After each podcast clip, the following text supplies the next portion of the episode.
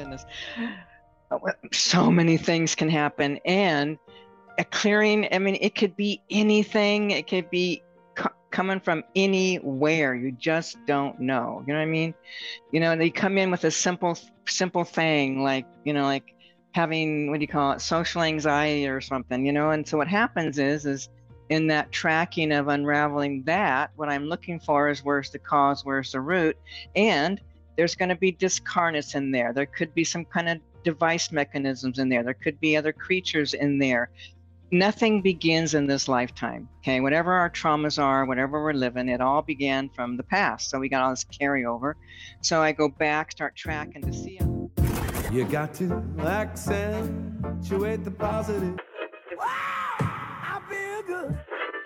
A little bit of feel good goes a long way. You're listening to Karen Swain, teacher of deliberate creation, accentuating the positive, showing you a way to a better life. Accentuating the positive, it's not just fad, it's sanity. Who in their right mind would accentuate anything else?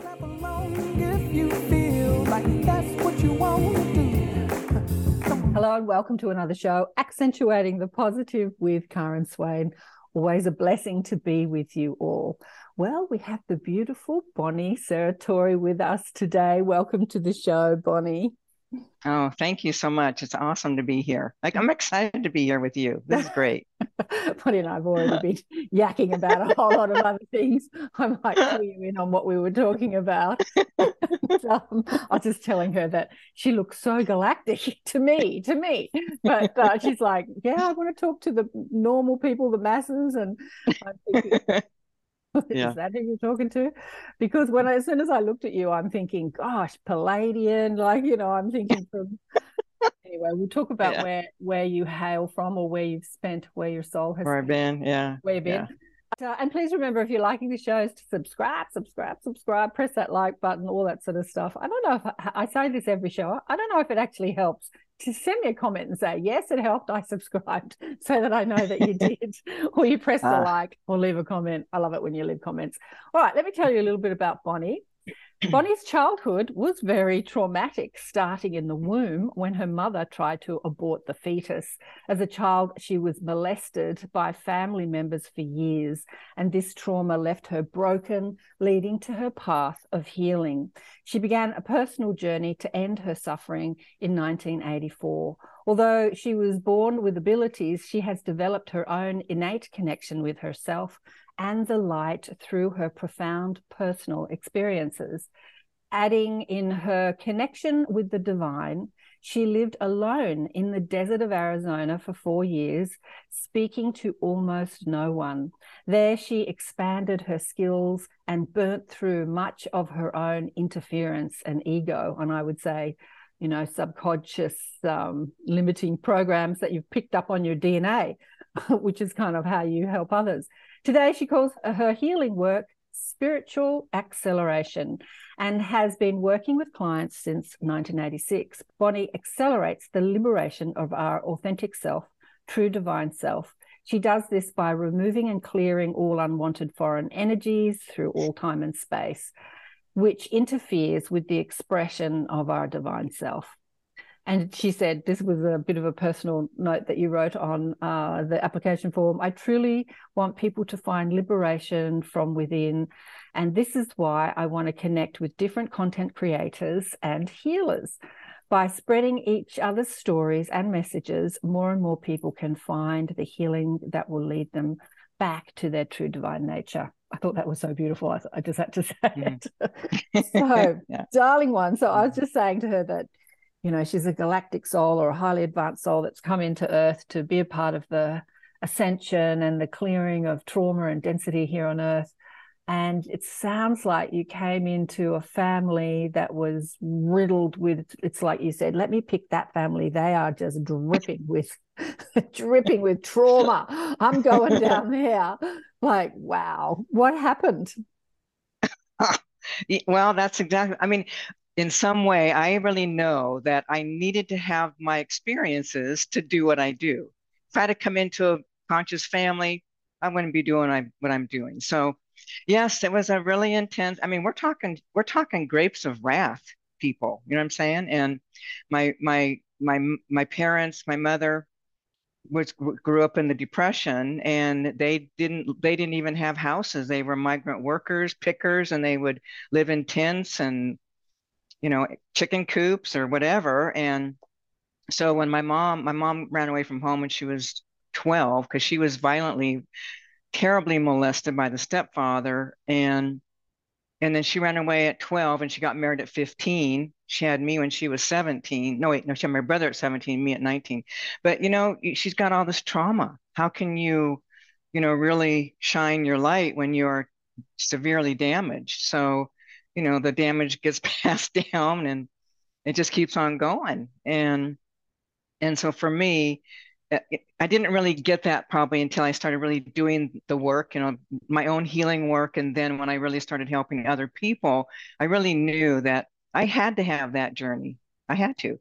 Otherwise, I wouldn't, seriously, would not be to the depth that I do. I wouldn't be doing it. Yeah. So very intense and traumatizing, severely traumatizing, a lot of humiliation. And my grandmother, yeah. Yeah, she didn't like me. We were pretty much raised, once my sister was born, my mom was gone. So both parents were pretty much gone, and my grandmother raised us, and she didn't like me, and she didn't like my brother. So we got a lot of switches, a lot of razor straps, a lot of punishment in front of other people. And, you know, like that night, because I wore my underwear to bed because I was being molested by her husband. And so I felt yucky. I just felt bad, you know, and I just couldn't, I needed my underwear. I'd even go into the, if there wasn't any underwear, I'd go into the camper and get some, you know, I just couldn't do it. But my grandmother would take me out into the living room, and there'd be other people there, and she'd take the razor strap and, you know, give me a whipping for that. And it was just, and then she would put pepper in my pants. I mean, it was just not cool what she did. And then also just having the abandonment of both parents, and then all the molestation from her husband and two other uncles. And, you know, it was just like I was severely damaged because I was also extremely sensitive, and I felt everything, but I didn't really understand what that was about or what was happening. And it was just a lifetime of feeling of not belonging, not wanted. And I did a lot of isolation. That's probably why I went to the desert. When I was 19, I went into the mountains. I went to the Sierra Mountains for 4 years, isolated myself there. And even when I was married, we lived in isolated places. So for me, it was just, I stayed away from humanity. I stayed away from life. I just couldn't function. I just couldn't handle it, you know, and felt everybody. And but then also it was my own, it was all that emotional wounding and beliefs and that we do in the womb, you know, like I don't belong here. I'm not wanted. I'm going to be killed. So, and then, you know, of course, having past lives of being killed for being a healer, that kind of stuff as well. I've got that in my background too. And yeah, so we, you know, the world is just full of people that got damaged, and we're all trying to find our way. We're all doing our best, and some of us can lead the way. And that's, you know, for me, that's my journey, is leading the way, because I have changed my life, like drastically changed my life, not just mine, but thousands of others as well. So it's been an intense journey, and the things still happen. I'm telling you, I just had a major thing happen in my world, but I knew it was like, when it happened, I knew that, oh, I called this in, because now I'm ready for my next level. What it did is open my heart even more. And I felt shattered, but also I'm actually more here now, more in my body, deeper in. I ended up driving to California from Georgia. My body was so traumatized, and, you know, went. And that's when I drive, like those kind of situations when we're having a lot of intensity, a lot of different things. It's like a time for change, trying to understand, you know, and let things start to unravel and clear. And so, you know, it's like coming back to Georgia, and I'm in the unknown right now. I feel like I know nothing. I swear, I feel like I know nothing. I know nothing. Such a trip. So, yeah, I mean, life continues to help us wake up. And we have things that happen to force us. You know, I went way back. I used to tell people, "Oh yeah, people, you need crisis to change." And then, you know, and it's really true, because how are we going to change? It's like there's little nudges, and then there's little pushes, and then hit, you know, up against the wall, splatter. You know, it's like, whoa, force change. So, you know, I was asking to change some things, and so big stuff happened, and then I'm telling my higher level, well, you didn't have to sucker punch me. And they said, oh yeah, we did, you know, otherwise how are you going to get it? And I understand it, and I see it, and I'm not having like any anger, frustration. I'm not feeling victimized. It's none of that. None of that was happening. I knew this was another level of dropping in and being able to work in a different way and teach in a different way and actually make it even more profound than ever. So yeah, the journey's been really intense, and most of my life I didn't want to be here, which I think a lot of people can actually relate to, you know. And that was my default. I'm out of here. I'm checking out. Can't handle it. So yeah, I mean, it's just been an intense life. I mean, I've had several marriages. I've had many losses. I mean, you know, just kind of like the normal life things that people experience, and the intensity of it all, you know, especially having the sensitivities and feeling everything and not realizing that what I'm feeling isn't just me. It's like it's other things, other energy frequencies. And then too, that whole isolation thing, that was part of this whole thing that just happened. It's like, I'm done being isolated. I'm done being, you know, all by myself. I'm done, you know? So it's like, okay, all right, well, here we go. This will wake you up to that. This will open your heart up and make some changes. So again, I'm like, I feel like in some ways I know nothing. I mean, even though there's other things I do know, but ultimately, like, I'm just sitting here just going, I don't know. I don't know. I don't know. Kind of a cool place to be. Best place to be. The I don't know. What does Deepak say? Deepak was one of my first teachers when I was young. The wisdom of uncertainty. And you have to shake your head. The wisdom of uncertainty. Because, you know, when you do know, you limit yourself to what you know. But when you don't know, then you open yourself to all possibility, right? So yeah, exactly. It's true. It's true, isn't it? The wisdom of uncertainty. Yeah. We don't want to get too... okay, I know exactly where I'm going and what I want to do. And because, you know, that's maybe what the ego thinks they want to do. And maybe the higher self or soul or has other plans, like, oh yeah, you think that's where you're going? No, this is where we're going to take you. But, you know, you obviously came in as a very psychic child. You said, I was very sensitive.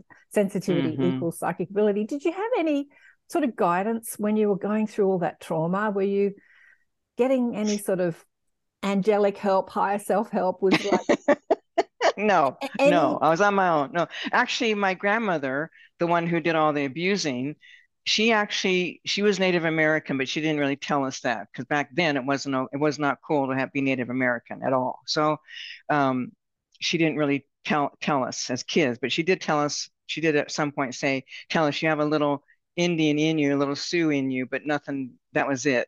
And we would do little gatherings and bring the neighbor kids in, and we would do kind of weird stuff, like put our hands on the top of the table and lift the table up. We'd lay somebody on the ground and put our hands on top and lift them up, or have someone go in another room, and we'd all gather and say, okay, let's have them pick up the telephone or pick up the ashtray, and, you know, have that kind of thing. So we did those kind of kid things. So that was it for me. I always had this, I know, because I, even as a kid, I knew there were other things, because, and I know everybody has stuff in their room. Like every kid says, oh yeah, there's something under the bed or something in the closet. Well, in reality, there probably is. Okay. And for me, these creatures would jump on my bed. They would, you know, I was bit on the back one time, and they would move my things around. So I knew that there were things happening with what we can't see with our eyes.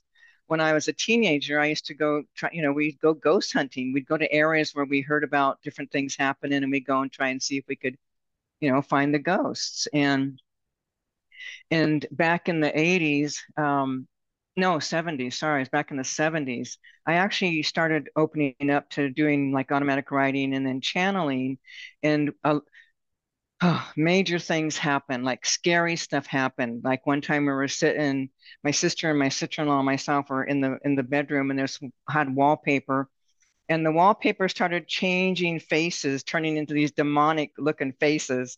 So we're pretty soon, I don't remember who it was, but someone said, does anybody see the wallpaper? And we all go, yes, we all run out of the room, you know? So, but we were open the doors to all these intense energies, and really scary stuff was happening. And it was, you know, so we kind of shut down. And then after that, for me, it was really about trusting myself and not depending or looking at other, discarnates, entities of other time, space, dimension.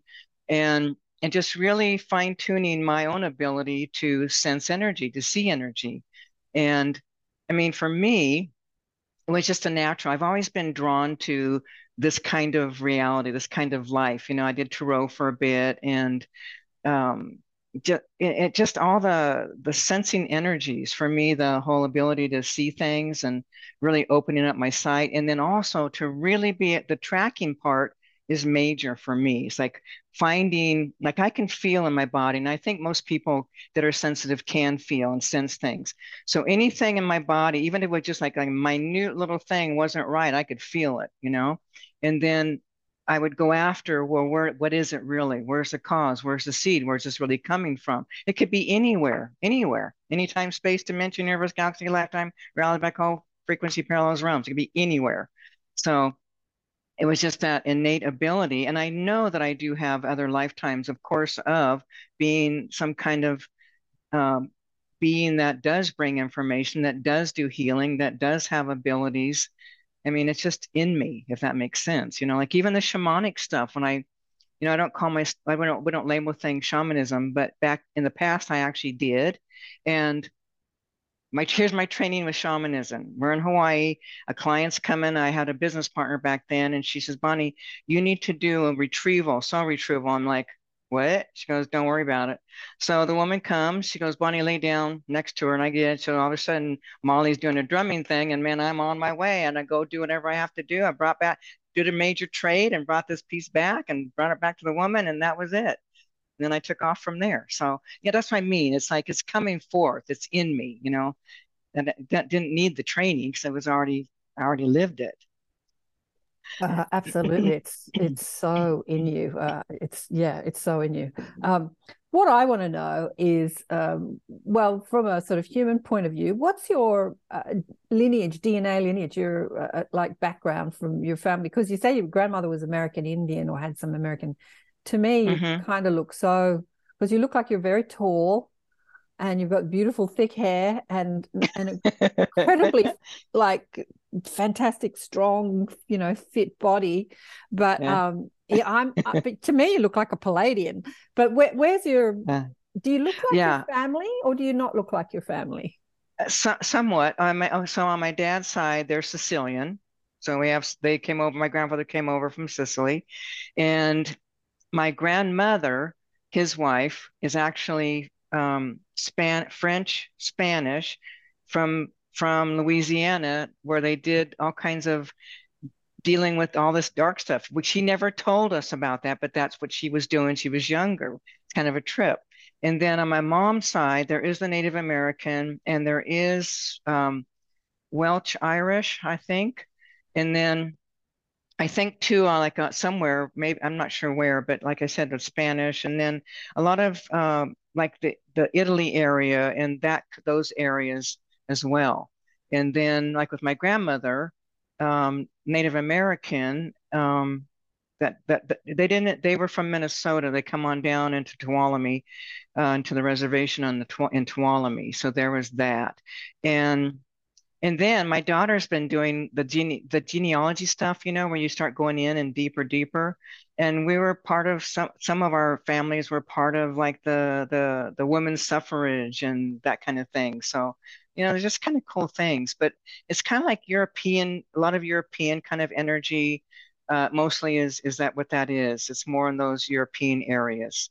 So it's just a hodgepodge, really. You know what I mean? It's like a lot of different bloods flowing through. Yes, you sound like the United Nations, which is which is quite common, I find, with healers. They come into families with really diverse DNA, like, yeah, it's not always, but I found, but I wonder if that, it's like you're touching all these different lineages throughout the world by coming in. But I just thought, as I looked at you, I bet you don't really look like your family, because you look kind of Scandinavian in a human sense. And you heard that doesn't sound like you've got any Scandinavian in you, like, you know, Norwegian, Swedish.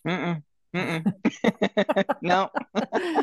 Nordic. Yeah. I would say Nordic, Palladian. But to, when I look at your physical body, it feels like it's been spliced with, DNA from other dimensions. So have you got any awareness of who your star family is? Well, I do know that, like you were saying earlier, like the Pleiadians and the Syrians, there's definitely a connection with that. But then I go back even further, you know what I mean? Like that's more of the, when I say recent, that, you know what I mean? It's not like the last 100 years or 1,000 years, but somewhere back in there. But there's something that goes really ancient into really far, far back in some kind of galactic energy frequency. And I'm not real sure what that is or who that is. I don't even know. Yeah, they got to be here somewhere. Oh, yeah, yeah, yeah. So, yeah, it's way back. Again, there is something around like these tall kind of beings. Their energy frequency has like almost like a red-orange frequency to it. And but very strong, very, very powerful, anchored in, but potent beings, you know, that had a lot of stability and life force, really. So, yeah, I haven't done too much exploring with it. You know, I've just kind of been doing like being here, dealing with this reality, this time and space, and humanity. Yeah, you've been doing the work. Yeah, yeah. Clearing the density, because there's a lot to clear. You know, my guides tell me that, you know, when you live in a dirty house and you turn up the light, you see more of the dirt, and the light's been turned up, you know, more exaggerated over the last few years, even decades. Yes. I mean, it's been turning up for like 100 or so years, but it's just like getting more and more intense, and it's revealing more and more of the density. So it's like galactic cleaners. We are coming in to clean the density, the distortion. I also wanted to ask, when you started doing your own personal journey, did it affect your family? Like, I'm sure that, you know, your grandmother's obviously gone. Did you ever see your parents again? Or what about your sisters? As you did your own journey and cleared up all that anger and resentment and distortion in your own field, did it have a profound effect on your family? My dad was gone. He died when I was 16, but my mom was still alive. And then what happened was, is my brother got really involved for a while. He had, you know, he had been his own journey, and I started my own journey on my path. And then I brought that to my brother, and what changed his life. My sister wasn't so much wanting to make changes, you know. Sometimes we're just stuck in what we're doing, even though she's an incredible intuitive, like seriously. And, but again, you know, all three of us were really sensitive beings, and we all got traumatized severely. And my sister, she just kind of just stayed with what she was living. And then my mother, not that she really got involved. She had a few experiences. Like I blew her mind one time. This is way back when I first started doing entity removal. I just heard about it, learned about it, and I'm like, okay, I'm doing this. So anyway, I had her come in, and I had her grandmother started talking through her, and my mother just started crying. You know, it shocked her, like it really shocked her. And then another time she came to one of my workshops, one of my core emotional healing workshops, and she had an experience, and it blew her mind, you know, but she was really proud of me, like really proud of me. She didn't fully understand what I did. She just knew that I helped people, that I changed lives, and, you know, people loved me. And so she was always like really, really proud. And then she died in 2010. So she hasn't really seen what I do now. I mean, not in her body anyway. Yeah, so it's very, I mean, even now it's way different than back then. You know, of course, I've shifted and changed myself. And so she's, you know, like I feel her out there, but yeah, she was like pretty proud. And then my kids, both my kids got involved when I had the Renaissance Center in California. My son lived at the center. My daughter taught classes there. So yeah, this is part of their life. You know what I mean? It's like they have understand. In fact, my son, sometimes like the other day, I'm saying something. He goes, oh, I know what it was. I get home and I go, you know, I don't think I want to be here. And my son just says, Mom, remember how much you just loved your place. Remember how much you love being there. Just remember all that. It'll come back to you, you know? So, you know, because I was like in this unknown place, like, what am I doing here? Why am I here? I don't want to be here. And I wanted to leave, you know? And so he just said, you know, just kind of grounded me, pulled me back in, reminded me, yeah, Mom, remember what you remember, that you love it there. So, I mean, I do feel like I'm probably going to leave at some point because truthfully, there really is. I was pulled here for a reason. Mega things have happened. Mega, okay, life-changing. And I'd like my time to be done because it really is, there's nothing here for me, if that makes sense. There's, you know what I mean? There's nothing here.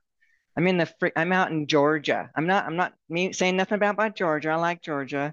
It's just that I'm in the country, which I love.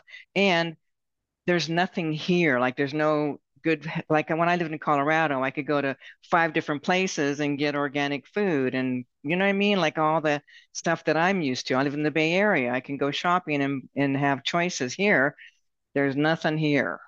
So, and then also the whole friend thing. So I'm ready to change that. Well, there might be nothing there now, but you can create it. You know, as I travel through Australia, like in the cities, the healers and the star family, the light workers and the difference makers and whatever you want to call them, they kind of gather, start their yoga retreats and their healing centers and their kirtan and all that sort of thing. And then you go out to the country and it's just, oh my God. I mean, the food is atrocious. I mean, it's just, meat and grease. I remember traveling around when my daughter, who's in her 30s now, was with a baby and we couldn't find anything to eat. Like I was a vegetarian. All I ate was chips, like hot chips. But I traveled recently and I'm seeing it spread.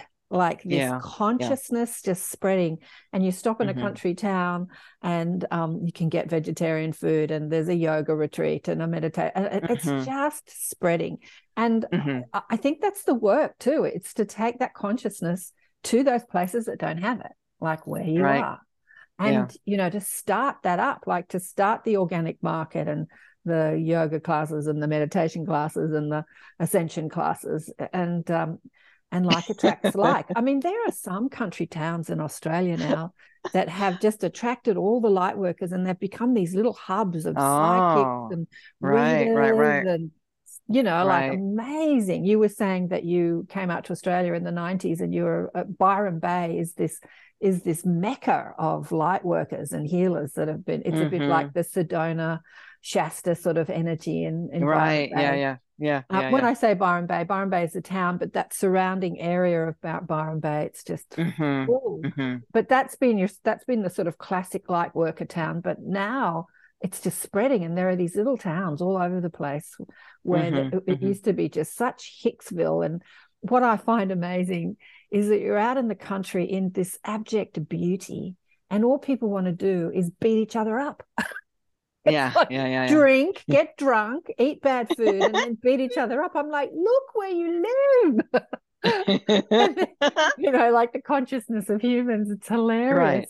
It is. And well, that's what's up here. That's what's happening. Okay. Yeah. I mean, I came here for a reason. I know and understand all of that. And when my reason's done, I'm gonna, I'm not gonna be bringing consciousness here. I live way out of. The town is like a, what do you call it? It's like. It's not really a town. It's like, what do you call those? A parkway when we're going 50 miles an hour and then there are businesses all on the side. I mean, I'm not that far from Chattanooga. You know, I can go to Chattanooga, which is fine. I just didn't want to live in Chattanooga. But, you know, for me, it's just like right now I won't make any decisions. And I just know that in the shift that's happened for me, something will change. That's what happens. My whole life is always about being guided and led and you know, big things happen, and then I do something, change, live somewhere else. I've lived in many, many places and many states and many countries as well.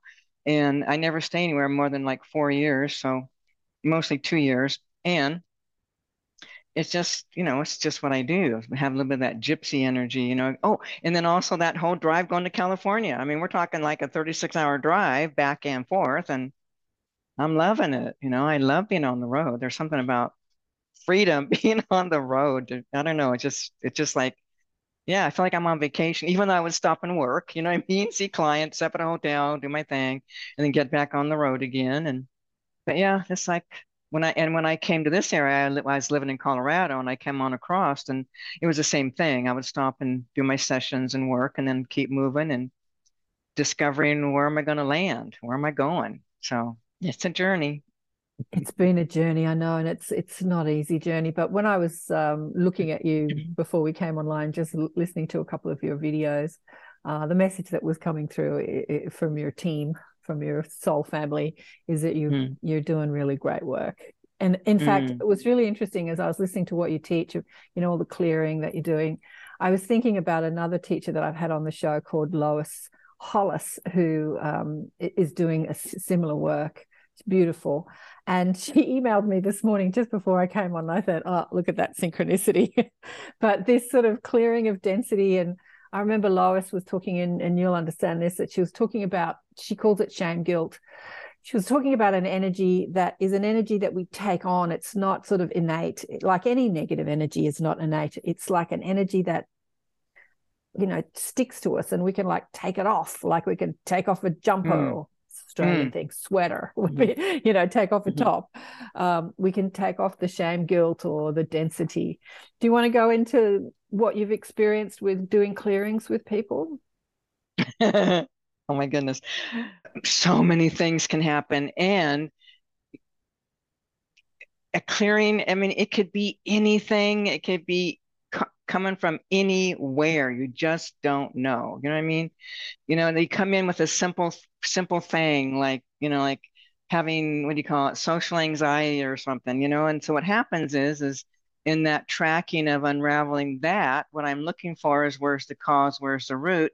And there's going to be discarnates in there. There could be some kind of device mechanisms in there. There could be other creatures in there. Nothing begins in this lifetime, okay? Whatever our traumas are, whatever we're living, it all began from the past. So we got all this carryover.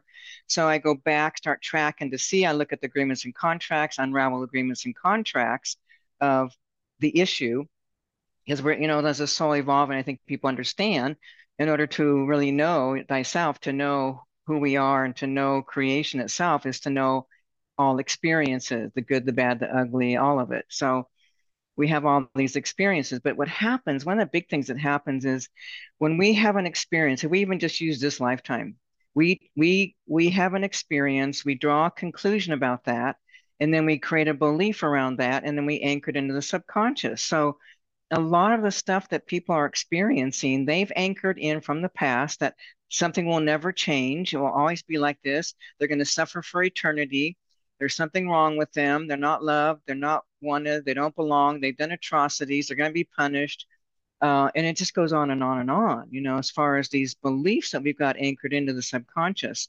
And I often will find these aspects of people locked in these, in the subconscious, but I also will find them lost or hidden or buried, like in the heart way back, or even in the different chakras, where they have literally shut down and are in hiding, or are in a state of, you know, severe damage, severe pain, suffering, heartache, heartbreak, intense emotional pain.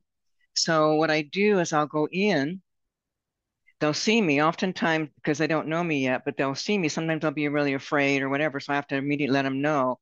I shine, you just let them see the light, let them know I'm here to help them. And then I start talking to them. I'm telling you, every time it's like they just come to me, and then I'll take them and I'll show them that we've made agreements and contracts as a soul. I show them that look, and things happen really quickly, okay? So you're understanding that, oh, you've made all these agreements with all these different souls, all these different lifetimes, and you've had all these different experiences back and forth, different scenarios. And then I show them the bigger picture which has to do with no judgment, just pure witnessing, kind of like from the perspective of creation, no judgment, no thought, no feeling. And then there's an immediate shift, and then they're willing to let go of a lot of these beliefs. Like, for example, people will believe that they deserve to be punished. Maybe in a past life, they did some kind of atrocity. And in the moment, at some point in that lifetime, they're feeling like, whoa, that was not a good thing. This is not good. And then they can anchor in things like the self-punishment, self-undermining, self-sabotaging, as well as other beings come into their subconscious. Other beings will be all around them, making sure that you are suffering, okay, holding things, keeping things in place, keeping you bound, keeping you stuck, keeping you in suffering. And then there's all the dark energies, the dark force energies, anybody, which is everybody alive, everybody's ever been, who has ever opened the doors for any kind of dark force energy, powers of darkness. That means simple things like doing hexes or charms or voodoo, black magic, sorcery, witchcraft, wizardry, Satanism. Those are all opening the doors for the darkness to come in, because you're using the dark powers for, to do these things. Once you do that, you're never let go. So I have a lot of people, beautiful people, and talking about how their health is bad, they're no money, they're healers, a lot of healers, this isn't for a lot of healers, and their lives just are, or no relationship, and they don't understand because they're really good heart, you know what I mean, like sincerely good in the heart. It's like I go looking at, oh, I got it, okay, wait, okay, yeah, oh yeah, you were highly, deeply involved, you did satanic rituals, oh, what was that, oh yeah, you did blood sac, oh, what was that, infant, oh yeah, you got soul capturing, soul devouring. So, yeah. Okay, let's clean that stuff up. Okay, because whatever you've opened that door to, on some level, there's interferences. There's, there can be minions and other energies that are in your energy field blocking you and stopping you. So, we have to unravel all that kind of stuff. So this is what I mean. It's not a little simple little thing like, oh, you have some emotional energy. Well, let me just clear that out. If we want to clear it and let it be done so it never comes back, you have to clean up all the past. You clean up all the agreements and contracts. You release the trauma and the emotional energy of that and shift that whole belief system that you deserve to have some kind of punishment or suffering, something. And then, of course, we have creatures of other time, space, and planets. We have galactic energies coming in. We have implants coming from the government, the military, the 1%ers, and aliens. So cleaning those things up is a little bit different simply because these things are happening now. They've got lots of things are, I can see these rooms where they got all this equipment, all this stuff.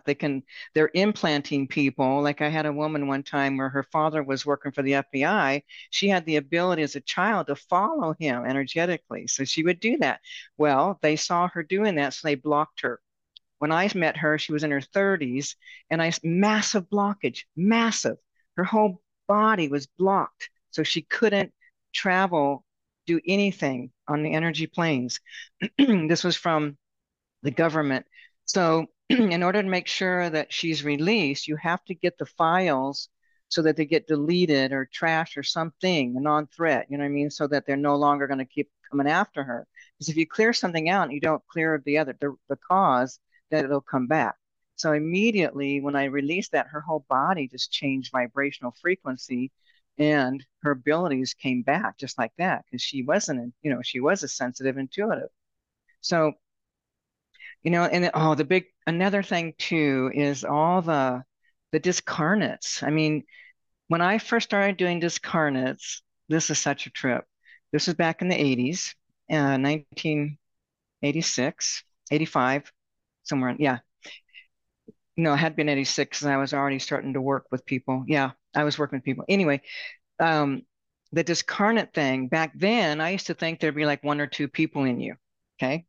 That could be from anywhere. I had a being come from, when I discovered what I now call the reptilian world. It's an actual planet of reptilians. And then there's also those little guys, little Epreclon guys that are on a red planet right next to them. They're very afraid of those dragon beings and reptilians. But the dragon, this guy came in, or he was in the body of the guy I was doing a release on. And back then I did it very different. I would, do hypnosis, because I didn't, because I was just learning how to, I was just training myself how, okay? And so I used hypnosis and my yes, no, maybe. So, the this being, this reptilian being, I could feel that whoever I was getting ready to talk to wanted to hurt me. So I backed away. And then come to find out it was one of these beings. And so I sent it back up, and he couldn't get out. Finally, I was able to get him out. And then the guy that I did the clearing on, he drew a picture of it. I still have the picture. It was a dragon, a dragon looking thing, reptilian dragon. And then I've had other experiences, another really cool experience. I used to have a friend named Petey, and she moved away, and she was like the best friend. And seriously, I was in third grade. I cried about her almost every night for years. And then I stopped crying. And then about 2 weeks before I did a clearing on my daughter, all of a sudden I was dreaming about her again. So I did a clearing on my daughter, and her name was Petey. So I'm talking to my daughter, and I'm asking, at that point, I'm asking them, asking the entities if they, to speak, whatever. And I could feel that I knew who this was. I didn't know yet who it was, but I felt the knowing that I know who this is. And I started just asking questions, and I asked her if she knew me. She says, "I know you, Bonnie." My whole body's like, and then I said, because I knew, I said, "Is that you, Pete?" No. And I asked my daughter, I said, do you know what your name is? She goes, "Peggy, I think." That's how she couldn't quite get the Petey thing. And that's how I kind of sensed like Petey just dropped in. And then I said, "Is that you, Petey?" And she says, "Yes." And I broke down sobbing. Okay. And I shared with her that I dreamt about her. And she says, "I saw your dreams." She let me know she saw my dreams. And I had to let her, in this reality, it's like they're not meant to stay in someone's body, So I did let her go, but it was very traumatizing for my daughter. When Petey left, she felt alone. She felt unprotected. She felt unsafe, and it took a while for her to acclimate to not having that kind of protection. But wait, there's more to the story, okay? So remember the words, "I know you, Bonnie," okay? So my daughter, many years later, she has my granddaughter. So we're in the room, and the baby's born. I'm in the birthing room, and Jen's holding it, and then the dad's holding it. My grandson's there. And he puts her in my arms, and as clear as I say those words, "I know you, Bonnie," I'm holding her, and she goes, "I know you, Bonnie." And I just broke down sobbing. My grandson's going, "Why monkey cry? Why monkey cry?" He called me monkey. And they just said she was happy. No, that wasn't it. This was Petey. I knew it was Petey. So my granddaughter is here on, planet Earth right here. And she is the spirit, the soul of Petey. So, I've had it's like cool experiences that are just like, wow. But yeah, I mean, it's incredible. The clearings are just all over the place. Anything and everything can happen. And what we might think with our mind, don't even go there. Just be open to whatever is going to present. Okay. So you talk about the clearings as if all the energies attached to us are kind of negative and hindering us in some way, even if it was a best friend that died. But yet, okay, so with this story, I'm a little bit confused. You were like a kid at school when Petey moved away, right? Yes, yes. And so how old were you? I was in third grade. I think I was like nine, something like that. And then Petey attached. Why didn't Petey attach to you? Why did she attach to your daughter like all those years later when you had a child? Yeah. Because because she died. She told us she died when she was 19. So she would have died a little bit around, a little bit older than, so I was 17 when I had my daughter. Okay? Oh, okay. And so Petey we would have been around the same age. So she came into Jen after she died. Kind of deal to be close. Oh, that's right. She did tell me to be close to me. She wanted to be close to me. Why didn't she come to you? Like, why didn't she attach to your energy? Into my body? Yeah. She just wanted to be close to me, but she also, for some reason, she wanted to be with my daughter. She wanted to be there to protect her, kind of thing, and kind of like taken. Yeah. So do you perceive that as a negative Like, no, not a negative. No, the reason for me is that we, you know, we're meant, this is our temple where we're not meant to have other discarnates in our body. Okay? Yeah. Mm-hmm. So even though it's a good thing, like I have a lot of people that love and are there inside of people mm-hmm. and want the best for them. But here's the thing, they still have their human emotion. They still have their human belief systems. They still have their misperceptions of reality. So mm-hmm. when you bring in a discarnate with their energy, you're going to have that in you. Right. We don't want that. We don't want any of that. We want to be free and free of all other frequencies that are not us. Mm-hmm. You know, we want to expand our own consciousness. We want to expand into the truth of who we are, which is these pure beings of love and light, divine beings, without all our wounding and all our, you know, misperceptions of reality and all our conclusions and carryover from past lives. So discarnates, the thing about discarnates, this is the main reason, is the very thing I was saying. They come in with their own, just like when, if I died right now and came into your body, I'd be interfering with your thoughts, your feelings, your emotions, your beliefs, everything about you I'd be interfering with, because I'm bringing in a foreign energy into somebody else's body with my own. Okay. Mm-hmm. Now it depends on some of discarnates kind of go to sleep. Other discarnates want to live and take over. This is a trip. I just want to share this one. I had a woman, mm-hmm. I was taking my class and I was doing a demo on her, and there was a discarnate in her that had taken over when she was a child. That discarnate chose the husband. That discarnate raised her 3 children. So when I took that discarnate out, she didn't know who she was. She didn't really know her children. And she certainly didn't want to be married to the man she was married to. So it was profoundly traumatizing for her to have this discarnate gone. Now she has to acclimate to who she is and kind of get to know her own kids. When we're talking grown kids, not little, okay? So this discarnate took over her life. That's not okay, you know? It's like, we're here to be the soul that we are in this body. So, I mean, I got thousands and thousands of stories. They're just like, blow your mind, really, you know? That's fascinating. Okay, so I've got Samuel coming into our Inner Sanctum, which is my group sessions this weekend. And Samuel is someone that's taken the mantle to spread the message about a book that was written called the Thyuba Prophecy, which was, there was this French Australian guy that was taken to another planet called Thyuba, and it was a 9th category planet. I think it was a part of the Palladian system. When I asked my guides, it doesn't say that in the book. And then the guide said, well, you call it the Palladian system. We don't call it the Palladian system. But anyway, because, you know, right.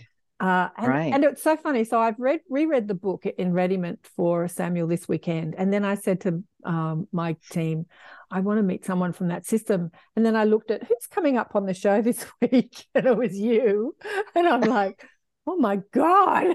That's what I say. I reckon you're from this system. And anyway, in the book, they talk about how when the body dies, 17% of the electrons that made up the body stay with the body for about 3 days, and then they're released from the body. I guess that if you burn the body straight away, it's released straight away, and they stay on the Earth's plane. So, and they have all the memories of, it's not a soul or a person per se. It is a energy. It's like memory. It's like memory and thought form. It's like thoughts that create form. 17% of the personality, and it stays on the Earth plane until the person reincarnates on that Earth plane, and then it is attracted back into that person. But it can stay, and it's what we perceive as what you've called discarnates or ghosts, because, you know, it'll have the complete memory of the person. So to a psychic, they can see the outline, they can see what the person physically looked like, and it's got their personality and their memories and all that sort of stuff, their, you know, subconscious programming and all that stuff. Right. Is that what you're calling discarnate?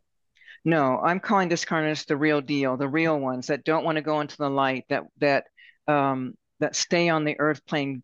A lot of people don't want to go into the light because there's beliefs that they've done something wrong, they'll be punished. I even had a child that didn't want to go into the light because as he stole something. So he had a belief that if, you know, being, that's a sin, he was going to go to hell. So he was afraid to go into the light. Okay.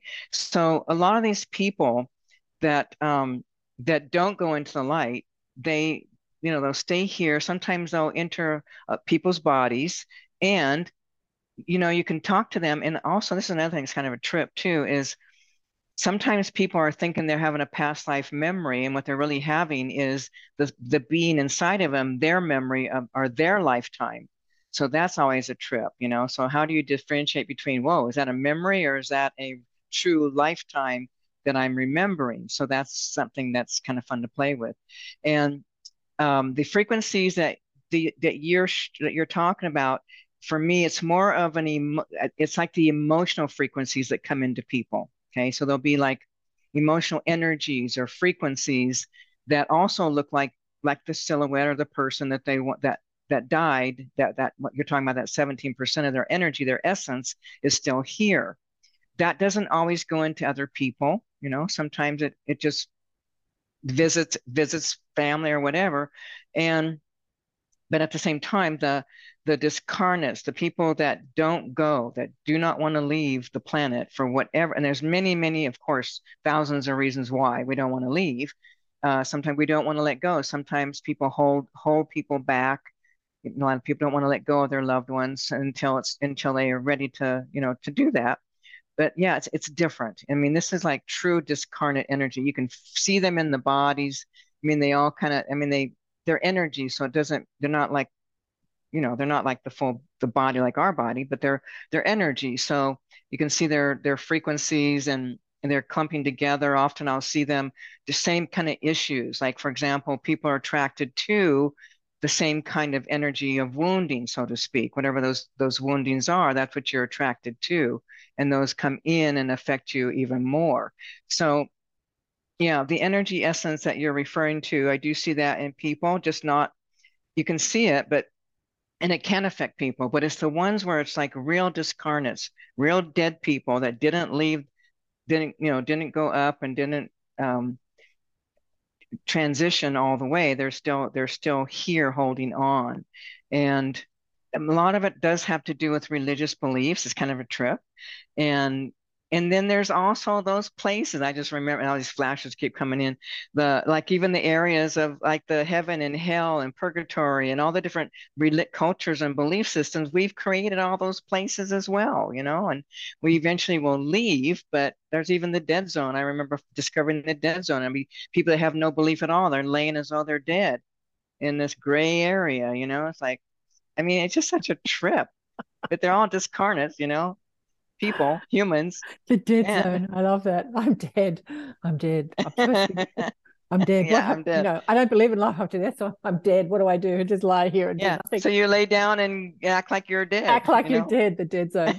I had a beautiful healer on the show, Yvonne Ballard, years ago. She changed her name to Naya. She's actually left, she's transitioned, she's left her body. But I called the show Heaven is Empty, because she talked about when she had a near-death experience of visiting all these realms, and she went to the heaven realms where people had created these heavenly realms that they expected to go to when they died, where, you know, there were harps and clouds, but she said that they were hanging out in these heaven realms, but there was no one else there. It's like, where is everybody? Yeah. And then hell realms, people have realms, but they're all, you know, thought forms. They're all they are beliefs. Yeah, that's true. There was a movie way back, it was called What Dreams May Come with Robin Williams. Yeah, I've had that movie. I had Stephen on the show a few times. In fact, we've become friends. Who the director Stephen Simon, who made that movie. We've talked extensively about that. The hell realm. But anyway, go on, what were you going to say about the movie? Yeah, well, I remember seeing that movie and I'm like, oh my goodness, someone knows what they're talking about, because this is actually happening. People are creating these realities by our belief systems, and we're creating all of it, the heaven, the hell, the purgatory, the, you know, where you go, whatever your belief system is. It's like, like I said, every religion has their own beliefs, you know, and we create it. It's such a trip. Yeah. So just belief systems. Yeah, beliefs create our reality, whether it is our physical reality or astral reality or spiritual reality. Yeah, we're creating all the time. And I think it was in, I've had another woman on the show, Elisa Medhus, and her son shot himself when he was about 20, 19, 21. Anyway, and he became a voice through all these mediums. And he talked about how he can create realities at the thought. Like if he wants to ski down a mountain, he just thinks about it and he's skiing, you know, like wow. In these other realms where thought manifests instantly, you just think about it and you create it around you. And then there are these collective thought forms, much like Earth is a collective thought. I mean, everything is thought energy. We think we live in a physical world. We live in a energetic world. It's all energy and information that we're perceiving through physical senses to make it seem real, but it's actually all belief structure. It's all been created through beliefs. It is a trip, and it's it goes beyond. But back to your friend, when she died at 19, why did she attach to your daughter? Because was she scared to go to the light? Did she kill herself? Like what? Why did she not? Why did she? Yeah. Why did? Yeah. Because my sense is that we were like best friends. You know how when you're little, you have a best friend, and we had. So then she moved away, and my sense is too is that it was very traumatizing for her as well. We didn't have any. We had no phone numbers. I didn't even know her last name.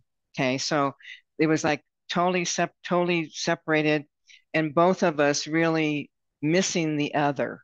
And then when she did die, for some reason, she found me and she found my daughter, and she chose to go into my daughter because she wanted to watch over her, to protect her, that kind of thing. And that's what I mean when Petey was gone and my daughter felt like totally alone, and she felt like abandoned, and she just had all these all that energy that Petey was holding for my daughter, of just protecting her and being there for her, so she's never alone and all of that. Petey wanted to be there for me, for my daughter, but also be close to me, not in me, but close to me. So look what she did. She incarnated in my granddaughter.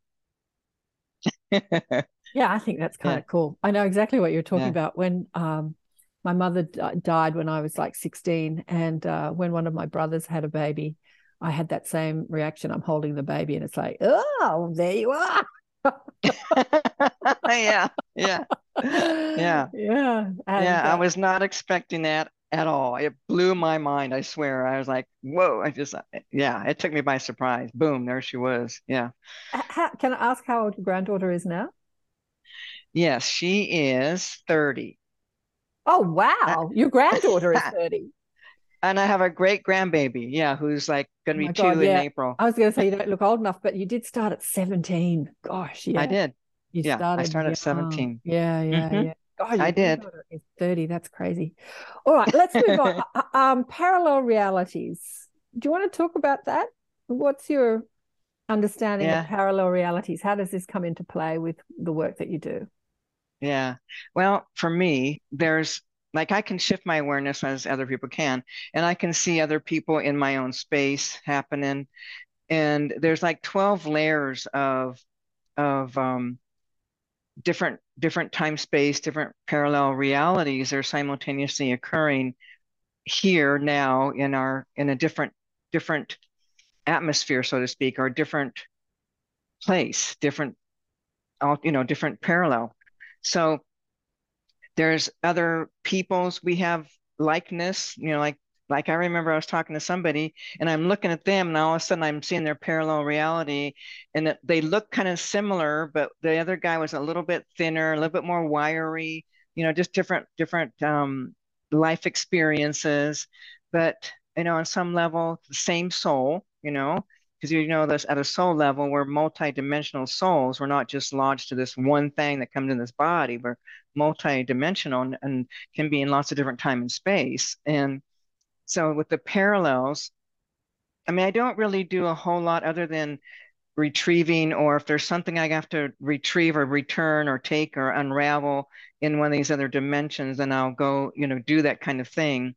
But basically, you know, it's like I'm dealing with the person right here. So even though there's another energy, a soul piece of them doing these parallels, doing different things, there's not always, it's not this is exactly the same, you know, like you might be doing something completely different than what you're doing here. But at the same time, there's somehow, there's like a familiar, similar kind of being likeness that you are, you know, but, and also you have different limitations and not just limitations, but also different abilities and skills and different things that you bring that you're not bringing here on planet Earth. Okay. So different levels of your, like when we're looking at incarnated on planet Earth, we go back, tracking back to your live stream, and we're looking at all the different traumas you've had and, you know, how that's affecting you now and who you are because of all of those. Okay. So the parallels also, it's like almost like they're playing out different scenarios of your soul's evolution, and the, as the soul is, you know, growing and expanding and awakening, it's all about that. But basically you're just playing out different movie roles, so to speak, in these different time, space, different realms, alternate realities.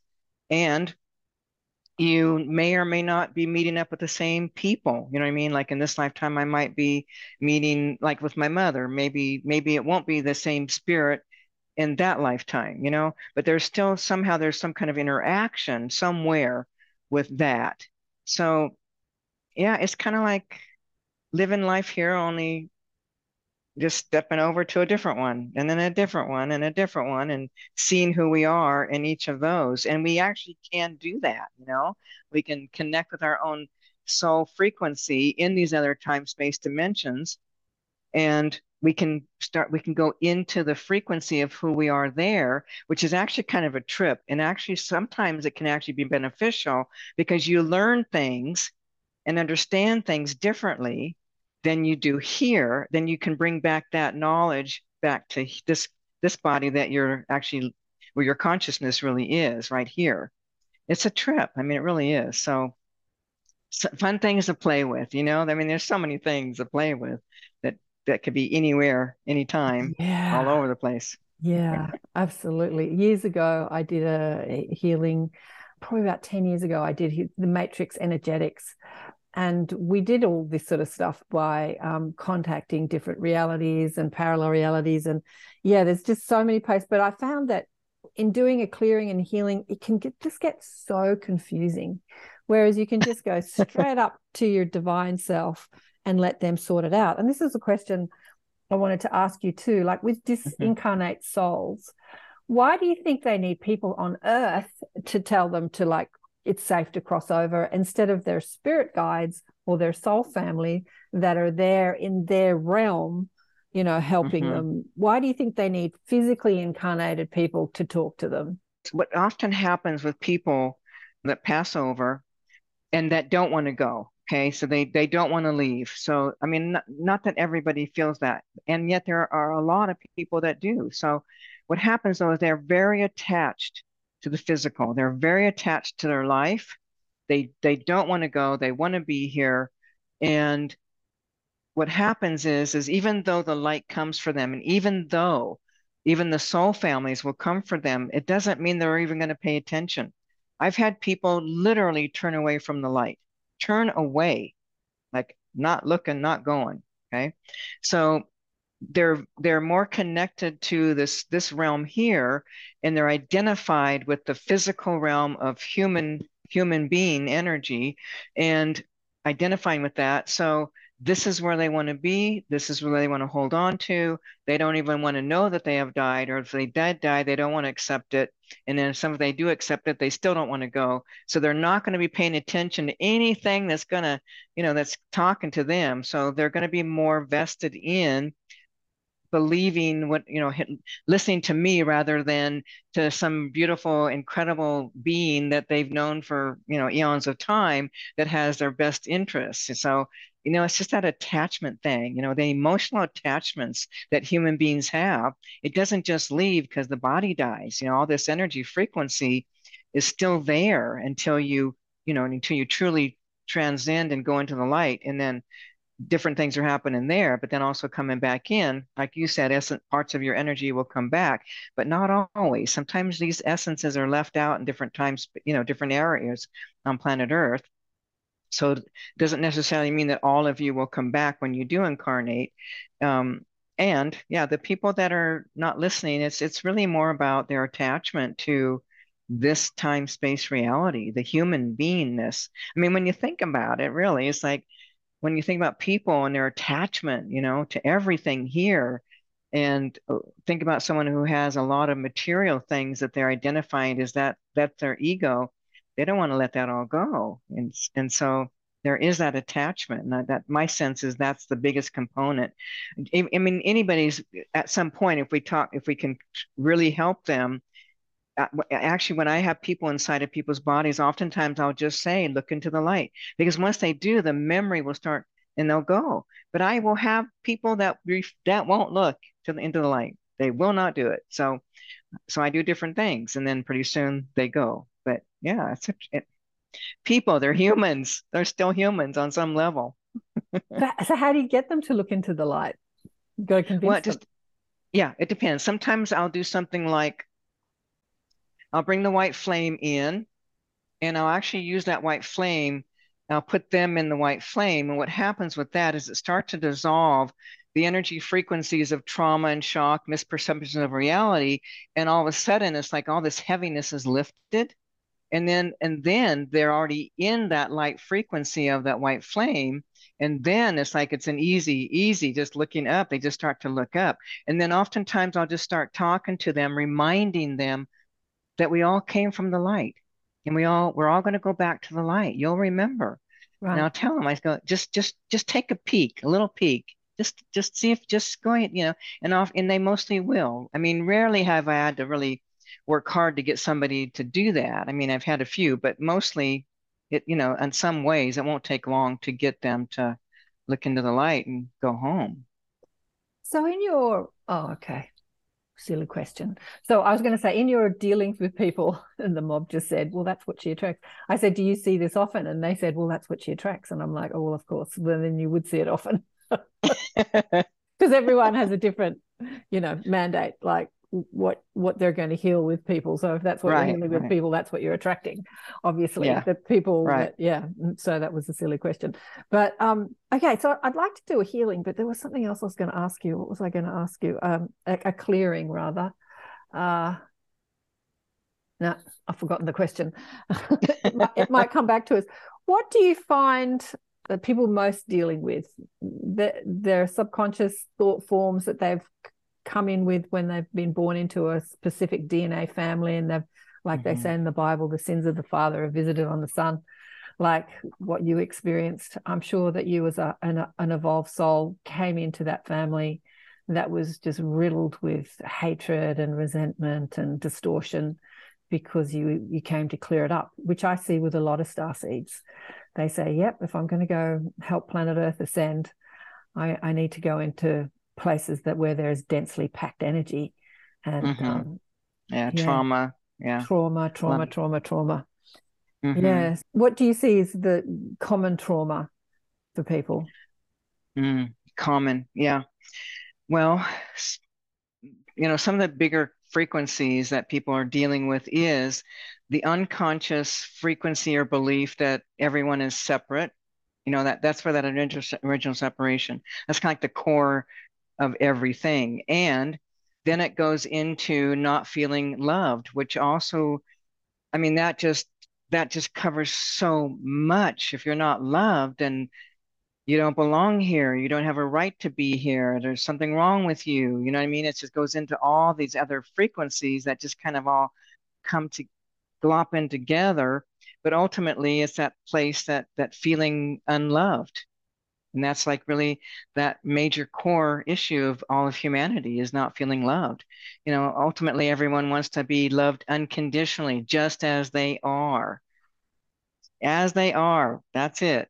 And we're all desiring that, looking for that. And everyone, you know, everyone's got some kind of judgment, or this is good, this is bad. And so we push that onto each other. And so it really just hits that place inside that we're just not loved.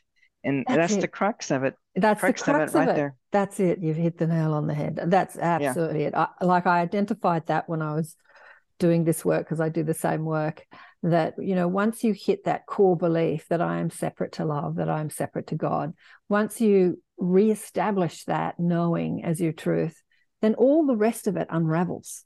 It's like you can stay up here in the, you know, like all the sort of distorted thought forms and pull this one and pull that one and pull this one and pull that. And it's just chipping away at this enormous iceberg. But once you get down to, I feel separate to love or separate to source, and then you pull that one, then the iceberg just melts. It just, that's the core. That's the crux of it. As you said, that's the crux of it. It is. Yeah. Yeah. It is feeling separate. But that's the, that's the game we came to play. We came to experience separation because that's separate. What it's all about. That's what it's all about. So you can either enjoy that separation or suffer. Like there's your choice: enjoy it or suffer. There you go. That's it. There you go. Well, let's do a bit of a clearing. I'll leave it up to you for people listening to this but feeling like they need some clearing. Let's do one. How do you feel about it? Yeah. All right. Well, then let's do something. Let's clear some of the frequency about being loved. How about that? All righty. Okay. So for me, it's like when I'm doing a clearing, if you're just being the receiver of a clearing, if you can lay down, do that seriously. So just letting the people know, go ahead and just lay down. And then just allowing yourself just to feel into that feeling around love. When you think about love, when you think about being loved, when you think about even loving yourself, the frequency of unconditional love, the very thing we all want, you know, just allowing yourself just to feel into that for a moment, that feeling of wanting love, desiring love. And we also know that we want self-love, but there's all kinds of frequencies interfering. So now as you just hold that energy, hold that thought of being loved, just knowing love, feeling loved. You just want love. You want to be loved. We all want to be loved. Now, as you're having that thought, that feeling, you're also going to have a frequency rising up, or you may have something happening in your body where you're not feeling all that love. So we understand that we all want to be loved, and yet there's something inside that doesn't allow you to fully receive it. So I'm going to start releasing frequencies, misperceptions of reality, beliefs, conclusions that you hold within your own self, in your subconscious, that's still blocking you, because it's all on you. You are the one blocking your own self from knowing love. You are the one that doesn't allow love to come in and penetrate your heart. So now, and also love rises from within. Okay, now I'm going to be coming into your subconscious, coming in, into those frequencies. Now I'm going to be stirring up in that subconscious. I'm going to be going way back in time, because I want to get a sense of where did you begin to believe that you're unlovable, that you're not loved. So I'm just going to go in, going back through your live stream. And yes, it does go back to that initial separation when you first became aware of your own awareness, began to believe that you were separate. And there we got some energy frequencies. We have an angst in there. We even have some fear energy frequencies in there. Now I'm just going to start releasing and clearing that fear energy. Clear. Releasing. Light. Clear. Then coming into the anxiety that's there, the wound that's there, the belief. Oh, there we go, right there. Okay, so to have the belief or feel like you're not loved literally has a death, dying energy to it. I'm going to go right into that frequency of that dying energy, the death energy. You're going to die. Without love, you're going to die. You have many, many, many lifetimes proving that, showing that, bringing that to your awareness that without love, you will die. Now, there's a trauma in there. I'm going to start releasing that trauma. Releasing and clearing, clear. Release, go. Light. Spin that energy out, go, clear. Good, a little bit deeper now. Going in, oh, there we go. Now I'm finding aspects of everyone where you're, wow, there's parts of you. Whoa, there we go. Okay, little ones right there, and young little ones feeling so unloved, like you don't matter, you're not important. Yeah. All right, come here. Let me show you. Yeah, there we go.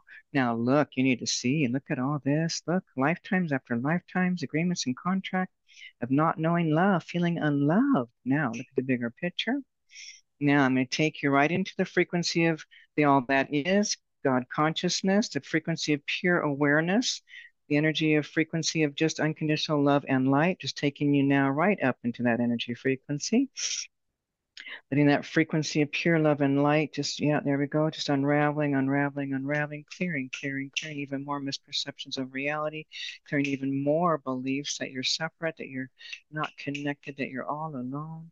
There we go. Good. Light, light, light, light, light, light, light, light, light, light, light. Now I'm going to be bringing you back through all your levels, coming through super consciousness, oversoul, God self, incarnating levels, all higher levels, all the different levels of you, coming back down into the body, putting this part of you right into the heart. Now I'm going to go back to the subconscious and start unraveling and clearing misperceptions of reality, conclusions, the belief that there's something wrong with you, that you're born bad, that you're a sinner, that you're not wanted, you don't belong. Light, light, light, light, light, light, light, light, light. Clear, clear, clear. And I'm going to go deeper, deeper, deeper in the subconscious. I'm finding some deep, deep, deep. Now I'm just going to go, there's some wormholes presenting. I'm going to go down these wormholes. Are they down in the wormholes? Yep. Okay. Going down into these wormholes. Wow, wow. Okay, good. Going into other time space. There we go. Now these aspects of you that are lost. Yeah, yeah, yeah. Echo, echo, echo. Time to come back. Come. Come home, come, come, look, look, look, come to the light. Come, there we go, good. Now we're going to come back to those wormholes. I'll be collapsing those wormholes. Yep, so there's no way to go back down there, making sure we collapse, collapse, collapse those wormholes, bringing you back, back, back, back, back, putting that right into the heart frequency, heart center. Now going back into the subconscious, there's still some gray kind of frequency here. What is this with the gray energy? What is this? What is this? Mm-hmm. Okay, good. Now I'm going to start releasing this energy frequency that's lodged in the subconscious right here. Yeah, it still has to do with not being loved. Feeling, oh, there we go, right there. Mm-hmm. Oh, got it, got it. Okay, there we go. I'm going to go into the frequency of the feeling of being rejected, to being judged, to being abandoned. These all hit the feeling of not being loved. Deep, deep wounds on these frequencies, lots of evidence from past lives, past incarnational experiences where you're feeling, yeah, yeah, there we go, these frequencies, there we go, light, light, light, light, light, light, light, light, light, light, light, light, light, stop. Bringing in the white flame, right, in, yeah, there we go, right into the body, into the subconscious, into these places where you've anchored in that you're not loved, you're not lovable, nobody loves you. Yeah, right there. You don't belong. You're not one. Right there. Light, light, light, light, light, light, light, light, light. White flame, white flame, white flame. Dissolve, dissolve, dissolve. Dissolve this wounding. Dissolve these misperceptions. Dissolve these beliefs, the programming. Now let's get other people's emotions as well, other people's essence. Yeah, there we go. Okay, now releasing and clearing energy frequencies that belongs to other people, other people's emotions, other people's essence, other people who have passed on and their energy is still here that came into your body, and also discarnates, actual discarnates, bringing in the light, bringing in the light now, bringing in the emissaries of light, bringing in the messiahs. There we go. Light of, yeah, the light of home, shining down, down, down onto the subconscious, down to all these discarnates that are, yeah, we go. Yep, there's the light. Look into the light. Yeah, there we go. Let's go home. Time to go home. Word, yeah, it's time. Let's go. Let's go. Come on. It's true. It's true. The light is there. Let's go. There we go. You look, look, look, look. There we go. See that? Mm-hmm. Good. Now the frequency of light shining down, down, down. There we go. All the way through the whole body, all different levels, layers of the body, finite levels, all the way through DNA levels, coming all the way through back down. Let's go back into the subconscious. Now the frequency of feeling love. It's the frequency that you are loved, the frequency of loving of yourself, loving yourself. Okay, good. All thoughts that present, all misperceptions, conclusions, beliefs around loving the self, let those present now. There we go. There we go. There's all those misperceptions, conclusions. There we go. Now, shining light, light, light, light, light. The frequency of home, the frequency of love and light, the frequency of the white flame, coming into those misperceptions, coming in to those beliefs, conclusions, dissolve, dissolve, dissolve, dissolve, dissolve. They are not an absolute. They are not the truth. They're misperceptions of reality. It's emotional energy, spinning this energy out. Release, release, release. Clear, clear, clear. Good. Coming back in. Good. Now I'm going to go into some of the traumatic experiences that people have lived and died through these, where you anchored in the beliefs. There is actual trauma. Yeah. There's shock and trauma coming into the trauma, major trauma of horrific deaths, of horrific experiences of betrayal, horrific experiences of abandonment, rejection, light. Okay, going direct. Give me the go ahead here. Give me the go ahead. Thank you. Good. Coming in now. Go. Light. There we go. Light. Clear. Lifting. These energy frequencies, trauma, wounding, coming out, dissolve, clear. There we go, good. Now shock, show me the shock frequency, energy of shock. Get that shock energy, release it. Oh, whoa, lots of shock. Okay, yeah. Okay, surrounding, light. Dissolve, clearing and releasing. Frequencies of shock. What is this? Some kind of protection. Protection. Putting up protection, trying to protect oneself from the fear of not belonging, of not being loved. Okay, yeah. Did they call this in? Yeah. Okay, good. All right, now going direct again, higher level superconscious. I'm going to go ahead to release this protection. Protecting oneself from the fear of not being loved and what that really means. There we go. Good. Now let's take these barriers down, these walls down. Let's take the protection down, the shields down. There we go. Nice. Don't need them. They're not the truth. There we go. Light. Dissolve.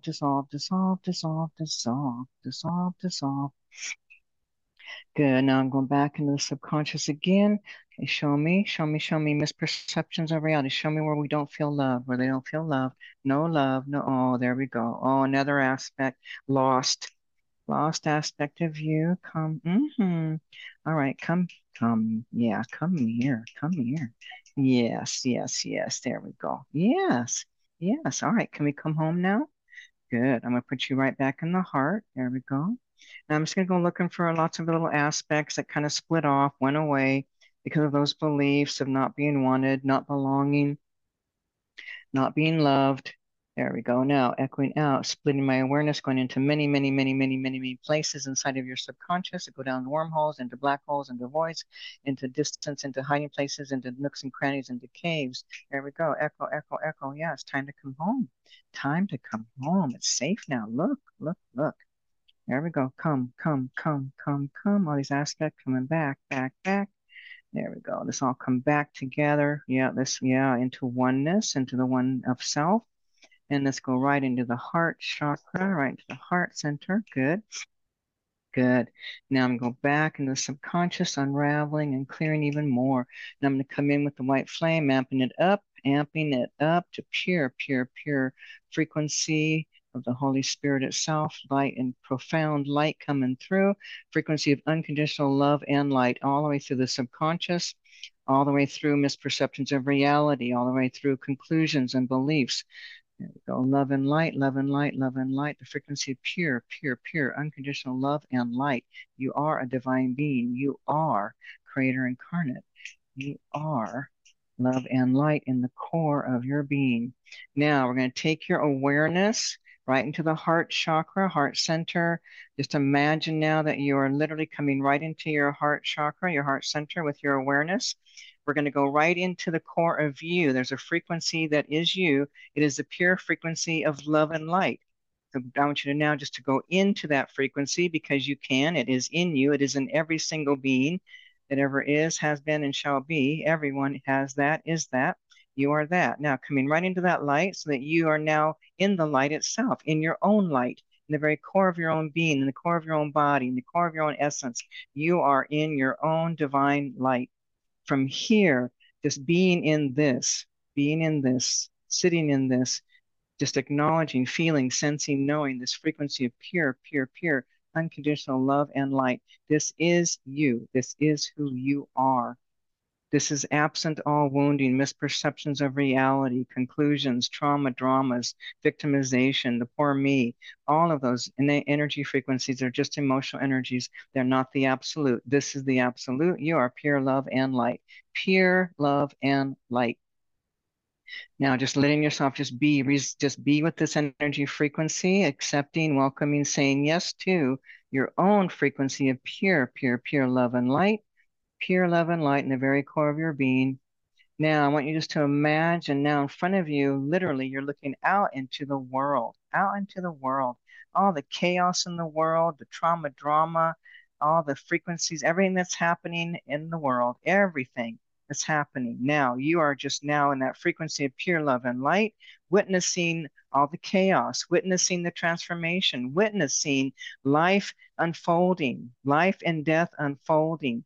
Now from this place of the truth, the absolute, pure, unconditional love and light, witnessing is what you're doing now, witnessing with pure love and light, pure consciousness, knowing and understanding the divine plan unfolding, knowing and understanding that everyone is a soul evolving. We've all agreed to have these experiences. We all are here to co-create and to bring forth the frequency of the new paradigm. We are all a part of that, doing our part. Now from that frequency of pure love and light, witnessing the world and recognizing all is well.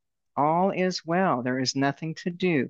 Now shine that light. Let that light frequency of you, your frequency, your beautiful, bright, brilliant light, your divine energy, the frequency of pure, unconditional love and light, let that just shine right out onto the world, blessing on light, beautiful light onto all the peoples and all their struggles and all their fears and anxieties, just loving them exactly as they are and loving them in their journey, loving them in their life quest, loving them in their ignorance, in their asleepness, loving them with the pure energy of pure love and light, noticing that in your own body, all is well, peace, harmony, quiet, the frequency of love.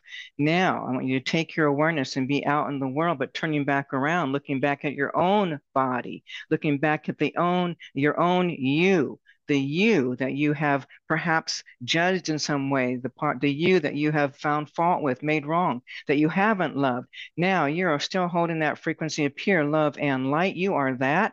Now let the heart open fully to you, facing you, looking at all your life, all your struggles, all your the lessons you have learned, the expansion of your awareness and consciousness. You are a beautiful divine being, physical incarnate. Now just letting yourself echoing out that frequency of pure unconditional love back onto you, back onto your energy frequencies, light body, Merkaba body, outer body, etheric body, mental, emotional, spiritual, physical body, all levels of you, higher levels, all incarnating levels, all the levels of you, just loving you just as you are, perfect divine being.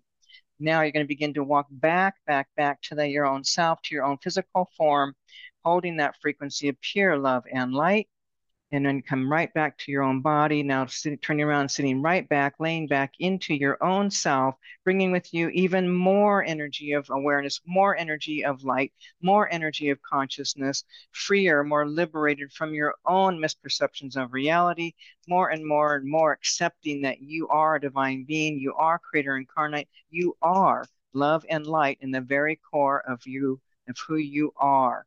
Now, we're just going to begin to let go of all images, all sensations, anything that's been presenting. We're just letting everything go, bringing our awareness right into this moment, right here, right now. And when you're ready, you can open your eyes and be here now.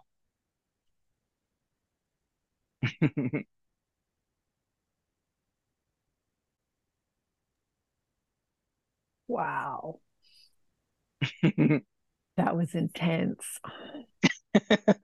You know, I'm thinking you were doing that for anyone that's tuning in, and I would say to anyone who is tuning in, whether on audio or video, that don't drive your car or go for a walk or listen washing the dishes. No. Lay down or sit down. That's it. Yeah. Lay down or sit down while that was going on. But I was thinking, because you were tuning in to everyone that will tune into this, but, you know, we could do that on a more on a collective, like how much bigger can it be? Because I know that you're doing one-on-ones. Are you doing courses and groups? Oh, I do. Oh, yeah. Do you teach people how to do what you do? Like Oh yeah, we got programs. Oh yeah, this has been going on for years and years. Yeah, seriously. Okay. Yeah. But you know, like how much on a collective level could we do that? I suppose people have to be in agreement. So anyone that's listening to this, you don't think so? You reckon there's no agreement needed anymore. That's the whole paradigm.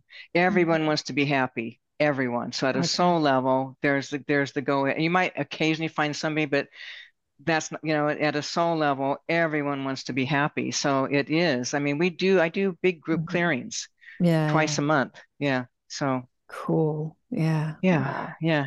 Yeah. Oh, darling one, what a joy and a delight to meet you and talk with you today. Just wonderful. Thank you so much for being on the show. Thank you for the clearing and for people listening and tuning in. Let me know how you go. Did it make a difference? Did you feel better? Did you see the light? What did you experience? We got a taste of your work today, so that was really beautiful. Thank you so much. All right, thank you so much. It's been so fun hanging out with you. Thank you. And I forgot to mention, I didn't have it written down, your website. What's your website? spiritualacceleration.com. Spiritual Acceleration, which I'll have under the YouTube. Thanks again, Bonnie. It's been beautiful. Yeah, it's been great, Karen. Yeah. Oh, wow. How did you go with the clearing? That was beautiful. What a joy to speak with Bonnie today. It really was. Bonnie is somebody that reached out to me. I think her personal assistant did. And I really didn't know anything about her.